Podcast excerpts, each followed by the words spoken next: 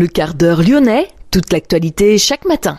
Parce que Lyon demain se dessine aujourd'hui, voici l'essentiel de l'actualité en ce mardi. Nous sommes le 28 février. Une pétition pour réclamer un référendum citoyen sur le projet de fusion des communes de Pierre-Bénite et Oulin. L'intersyndicale qui organise les manifestations contre la réforme des retraites est en colère et fait état de dysfonctionnements nombreux dans une lettre ouverte adressée à Fabienne Bussiot, la nouvelle préfète de région. Un incendie s'est déclaré hier au théâtre des Célestins. 17 associations craignent la mise en place du projet d'apaisement de la presqu'île dans son scénario le plus contraignant, à savoir la fermeture de la rue Grenette à la circulation automobile et la piétonisation de la rue de la République, des associations reçues hier par la métropole. Le compostage des billets de train disparaît en région pour laisser la place aux billets dématérialisés, et ce, dès demain 1er mars. Nous parlons également dans ce quart d'heure lyonnais du printemps des poètes programmé à partir du 11 mars et jusqu'à la fin du mois. Le reportage de Madeleine Clunia. La fête du livre de Bron se prépare à partir d'aujourd'hui dans le métro sur T2 et T6 où des livres seront mis à disposition du public. Nous parlons également du festival Écran Mixte, le festival du cinéma queer de Lyon et de la métropole. Et puis l'Olympique lyonnais qui doit réceptionner Grenoble ce soir à 21h10 en quart finale de la Coupe de France. Lyon demain,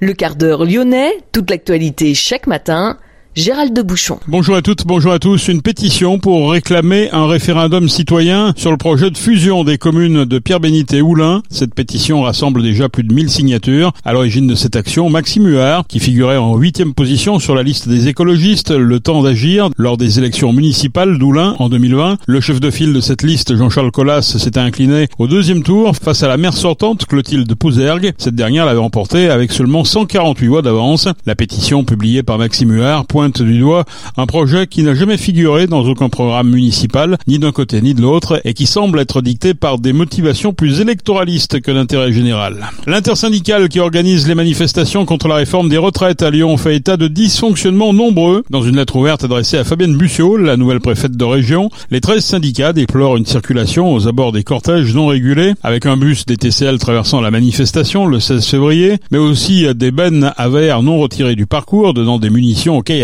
il pointe aussi la rue de la Barre, toujours injustement bloquée et transformée en point de crispation difficile à gérer. L'intersyndicale assure en outre que plusieurs membres de son service d'ordre ont été atteints par une charge de la police avec matraque et canon à eau, alors qu'ils étaient clairement identifiés et étrangers aux hostilités. Nos plaintes maintes fois répétées n'ont jamais été entendues, relève l'intersyndicale. La préfecture a répondu point par point aux incriminations dans les colonnes du progrès, évoquant les réunions de préparation avec les organisateurs, un gros dispositif pour sanctuariser le cortège de toutes circulation automobile, un agent Keolis présent également au centre de commandement, la rue de la Barre bloquée parce qu'il y a des précédents où des individus avaient attaqué des commerces et des bâtiments. Quand il y a des fortes dégradations ou des jets de projectiles, on est obligé de répliquer avec une réaction proportionnée et momentanée. La préfecture insiste enfin sur un dialogue constant entretenu entre la police et le service d'ordre de l'intersyndicale sur le terrain. Une scène qui rappelle de tristes épisodes de l'histoire. 74 pompiers et 24 engins ont été mobilisés hier aux abords du théâtre des Célestins, alors qu'une quarantaine de personnes a été évacuée. Le feu serait parti de la machinerie d'ascenseur. Des fumées importantes ont été constatées au niveau 4, 5 et 6 du théâtre. Trois lances ont été déployées, une seule a été actionnée pour venir à bout de ce début d'incendie. Le théâtre est resté sous surveillance cette nuit. En 1871, un incendie avait détruit entièrement le premier théâtre, obligeant sa reconstruction dans sa version actuelle. Lyon demain, un site internet, du son, de l'image, un média complet pour les Lyonnais qui font avancer la ville. La métropole de Lyon avait prévu de donner 50 000 euros pour aider la Turquie et la Syrie touchées par des séismes.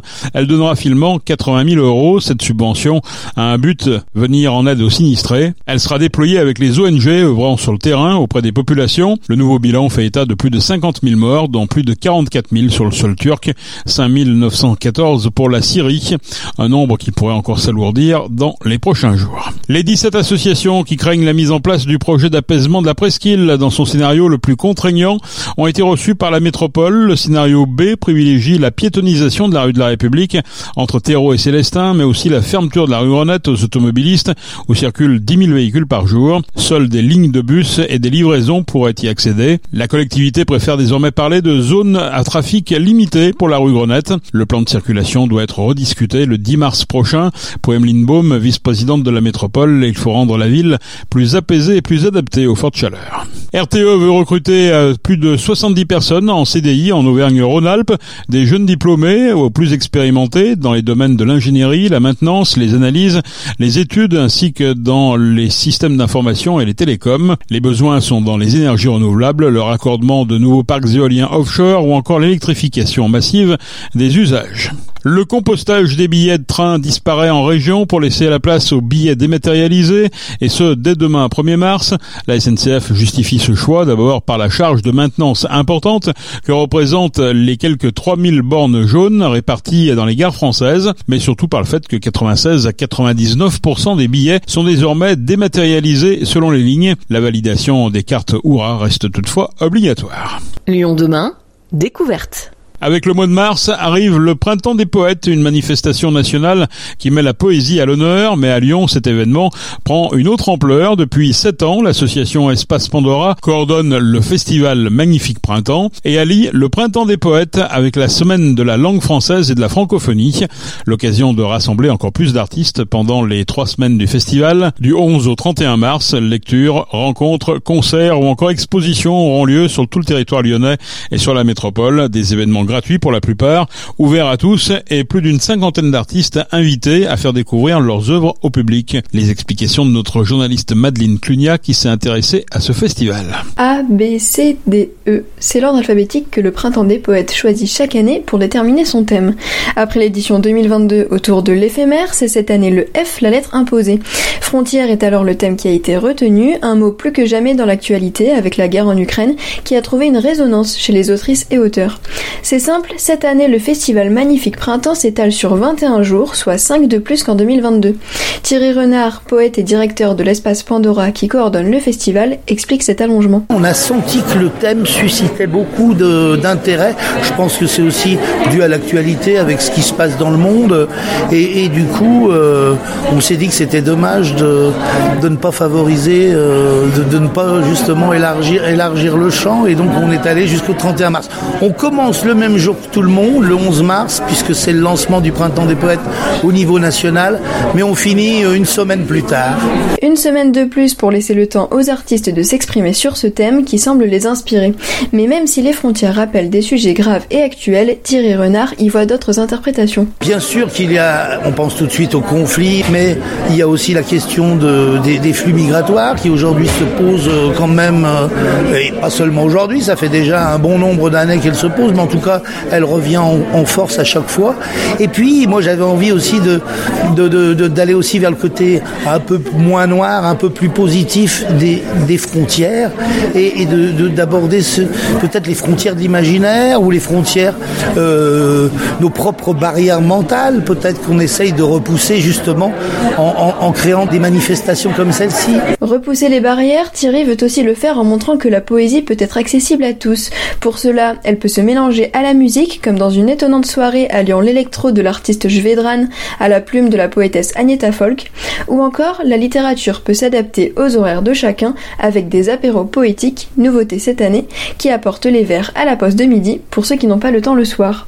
Quelques idées pour permettre à chacun de découvrir la poésie, une chose qui tient à cœur à Thierry Renard et à l'équipe de l'espace Pandora. Depuis que, que l'association existe, donc ça fait déjà un petit moment, depuis 1985, effectivement il y a cette volonté euh, d'aller chercher aussi euh, les gens là où ils sont, d'aller enfin rencontrer les gens là où ils sont et de ne pas enfermer non plus euh, là encore la littérature en, en, la plaçant loin du monde. Apporter la littérature partout où on peut et surtout entraîner le plus de monde possible dans la poésie, c'est le défi du festival.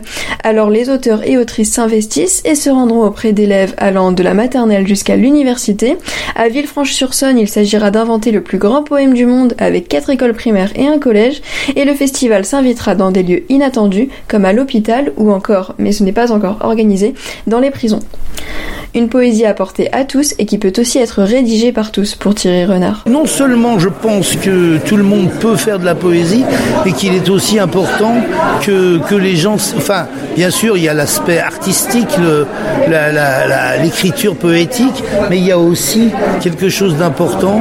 Je pense, euh, c'est aussi que les gens s'expriment et je pense qu'aujourd'hui, plus que jamais, ils ont besoin de s'exprimer et de se faire entendre.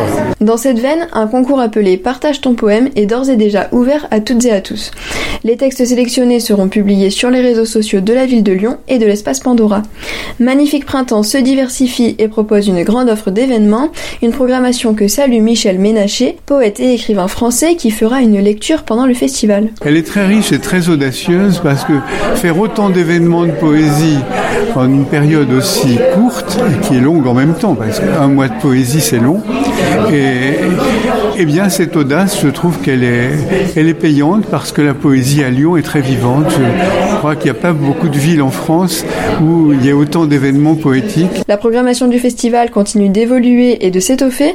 D'ici au 11 mars, l'espace Pandora espère accroître le nombre d'événements. Ils seront tous à retrouver sur le site internet du Magnifique Printemps. Merci Madeleine. Le début du mois de mars sera marqué par la fête du livre de Bron. L'événement est programmé de jeudi à dimanche, mais il débute dès ce mardi sur les lignes de tram T2 et T6. Près de 400 livres directement issus de la bibliographie de l'événement seront déposés en effet en libre service dans les rames T2 et T6 aujourd'hui. On pourra ainsi découvrir de nombreux romans, recueils de nouvelles ou de poésie et profiter également d'une pause culturelle le temps d'un trajet sur le réseau TCL. Écran mixte, le festival de cinéma queer de Lyon et de la métropole aura lieu du 1er au 9 mars à Lyon, donc à partir de demain, une soixantaine de films, courts et longs métrages, documentaires, fiction, euh, diffusés dans 25 lieux de la métropole de Lyon. En plus, des conférences sont organisées sur les questions autour du genre, des rétrospectives d'artistes également, à l'instar de Christophe Honoré, réalisateur du film Plaire, aimer et courir vite ou encore Terence Davis, invité d'honneur du festival, et scénariste britannique de bénédiction. Notez aussi un focus féministe sur la place des femmes au cinéma. L'événement vise à mettre en lumière la communauté LGBTQI+, dans l'histoire du cinéma. Écran mixte s'engage dans la lutte contre les discriminations des personnes LGBT en rendant visibles les personnes queer et leur vécu ainsi qu'en menant des actions de sensibilisation. Chaque année, le festival accueille plus de 10 000 curieux. Pour nous écouter, téléchargez l'appli Lyon demain. L'Olympique lyonnais réceptionnera Grenoble, équipe de Ligue 2, ce mardi à 21h10 en quart de finale de la Coupe de France. Match capital pour la suite de la saison de l'Olympique lyonnais. Alexandre Lacazette, capitaine et meilleur buteur des Gones, fera toutefois défaut pour la troisième fois depuis sa sortie sur blessure face à Lens il y a deux semaines. Laurent Blanc ne pourra pas compter non plus sur Awar, Mendes, Gusto et Boateng. L'entraîneur espère néanmoins récupérer Corentin Tolisso qui était gêné au mollet. Jean-Marc Doussin, le demi de mêlée lyonnais a été touché à un ménisque face au Racing. Il va se faire opérer et ne devrait pas retrouver la compétition avant la fin du mois d'avril avec le loup. C'est la fin de ce quart d'heure lyonnais. Merci de l'avoir suivi. On se retrouve naturellement demain mercredi. Excellente journée.